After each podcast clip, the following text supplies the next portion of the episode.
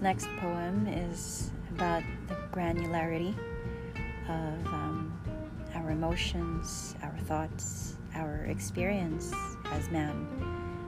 Um, I hope you enjoy.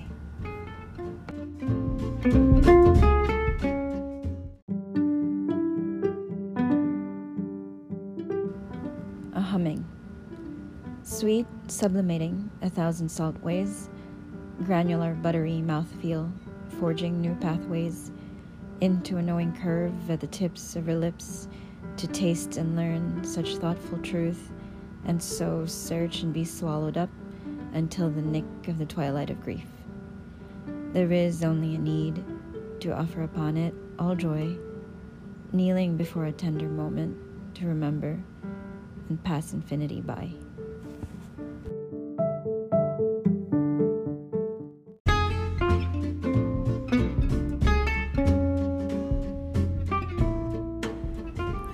Guess uh, an important emotion that I learned and practice, a ritual, um, is to always be grateful.